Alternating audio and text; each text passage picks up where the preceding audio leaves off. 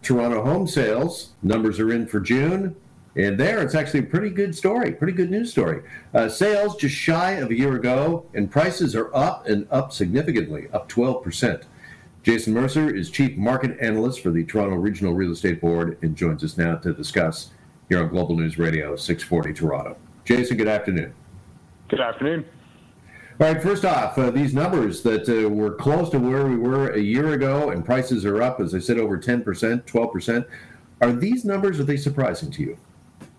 Well, I mean, we started the year very strong. So if you think about you know January, February, and the first couple of weeks of uh, of, of, March, I mean, we were we were seeing uh, you know a, a, steady uptick in in uh, in the year-over-year growth rate, um, both in sales and in price. In fact, like if you look back to the first two weeks of March, we were kind of starting to hit a, a, price point that was similar to what we saw um, in June. And so obviously, you know, the majority of households in the in the GTA took a bit of a step back, both in April um, and, and and part of May May.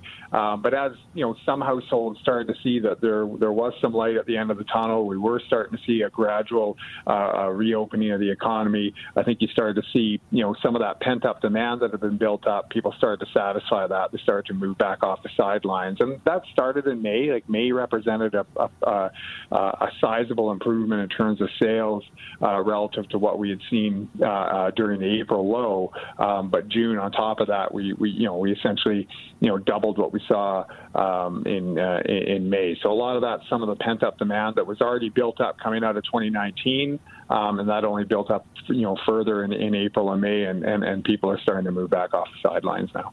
Yeah, I think this is the opposite, though, Jason, of what a lot of home buyers thought was going to happen, in particular when it comes to a price. You know, we were talking in the middle of the pandemic, or early on, anyways, that you know this might be a chance for first-time homebuyers to get into the Toronto market. That prices might dip enough that it might become a, a little more affordable uh, housing prices in the city for first-time buyers. So why hasn't COVID seemingly impacted the real estate market? Well, on the pricing front, I mean, one thing that we saw was that uh, you know while sales dropped off, and understandably so, as as we moved into the the COVID period in the second half of March and, and into April, but listings also fell by by a similar rate, um, and and so you know market conditions, you know, while we're seeing less activity both on the sales front and the listings front, um, you know, they remain close enough together uh, that that you know for for those that were still active in the marketplace, there was enough competition to you know support price. So even in April, um, you know, we were seeing an average selling price that was more or less in line uh, with what we saw uh, in April 2019. And you know, the other thing that we did, um, you know, early on was was uh, um, undertake a couple of, of waves of consumer polling with uh, with Ipsos uh, in April and then again in May. And what we found is that actual buying intentions, when people are asked, "Are you intending on purchasing a home over the next 12 months?" About 27% of people that were surveyed, both in April and May, indicated that they were, and that was down a little bit compared to last spring when we were hovering around the you know 30, 31% mark. But you know that was still a fair fairly high number, you know, given what the, the population was going through in the in the early days of, of, of COVID. So it, it indicated that there was quite a bit of demand there. Um, it was just a matter of you know how long it would be before you know people started to satisfy that, and it looked like you know June is certainly the uh, um, you know the, the the point where people really started moving back into the marketplace. All right. If COVID has seemingly not impacted the real estate uh, market, at least uh, long term, is perhaps some of the spin offs from COVID, and I'm thinking in particular a property tax increase. Is that a bigger danger, do you think, to the real estate market? We're going to talk to Deputy Mayor Stephen Holyday about that because, as you well know, and so many other folks, the city of Toronto has a $2 billion budget shortfall that they've got to somehow make good coming out of this, and it's growing by the day. So property tax increase looks like it's fait accompli, that it's probably going to happen. How could that impact the Toronto real estate market? Well, you know, it, it's interesting from from a public policy perspective. I mean, there's issues that could affect the the demand side. Obviously, taxation is one of those. I mean, you know, we've we've said for a long time at the at the the, the Toronto Regional Real Estate Board that, for example, you know, a land transfer tax isn't the the best way to to raise money for for, for city revenues, just because of exactly what we went through, say, in April and May, um, and that's one of the key reasons why there is a budgetary shortfall.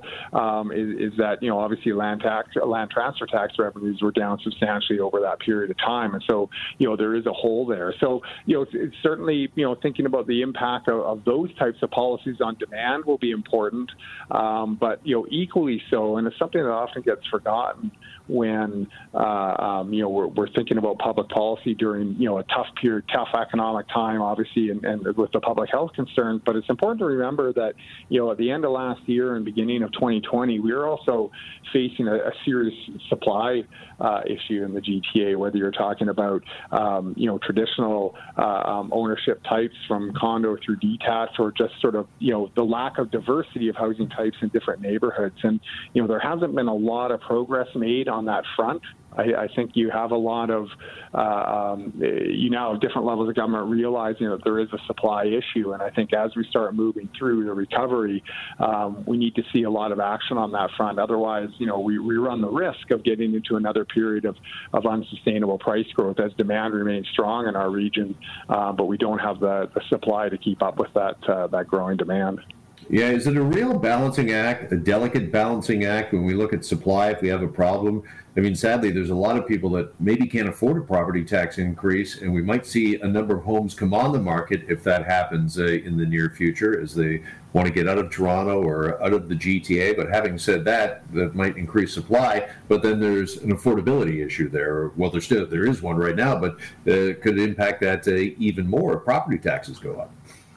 Yeah, I mean, you know, it, it's always a balance, sort of thinking about, you know, who's likely to list their home for sale and and uh, and and why that may be. And I mean, another segment of, of, of housing, obviously, in the um, you know in the city of Toronto and GTA wide, um, is rental. Um, and and obviously, you know, that's a that's a segment of the market where you know some of our consumer polling in the past has indicated that you know whether we're talking about uh, um, you know new regulations around short-term rental or whether we're talking about you know the prospects of a of a vacancy tax or what have you, you have you know investor owners that are saying, you know, look at I may consider listing my unit for sale um, if I'm going to be operating in a market with more regulations and what have you, and, and that obviously has uh, um, you know impacts on on the affordability on the rental front as well. I mean, we have seen more supply come into the rental market over the last year or so, and that's seen things you know balance out to a certain degree.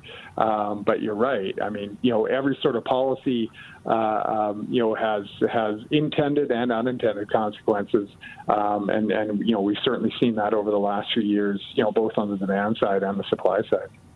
Just finally, get you out on this question: What are these numbers today? Again, sales just shy of a year ago, and prices up nearly twelve percent.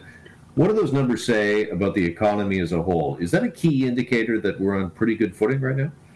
You know, coming out of past recessions, and you know, for example, as we came out of a, uh, you know, what was sort of a housing-led recession, at least south of the border, um, you know, in, in 2009 and, and, and, and 2010, you know, at least in Canada and certainly in the GTA, you know, the recovery of the housing market was a leading indicator of overall economic recovery, and you know, I think that's important. I mean, if you think about, you know, uh, um, you know, what drives GDP growth in Canada, you know, about two thirds of that's driven driven by consumer spending. And so if consumers are, are, are becoming more and more confident in making a large ticket purchase, which, which obviously a, a home is, and I think that, you know, that is a positive sign, um, you know, looking at economic recovery uh, uh, more broadly. And, and certainly, you know, I mean, we have estimates that say, you know, for every home sale that goes through our MLS system, um, it represents about 70,000 of additional spin-off dollars. So, you know, billions of dollars in, in, in spin-off expenditures accruing to the economy as well. And so, you know, it makes sense that, you know, there's a large economic impact there and, and that it probably is a leading indicator looking forward. Jason Mercer with the Toronto Regional Real Estate Board. Jason, thanks for the time. Really appreciate you joining us. You're very welcome. Take care.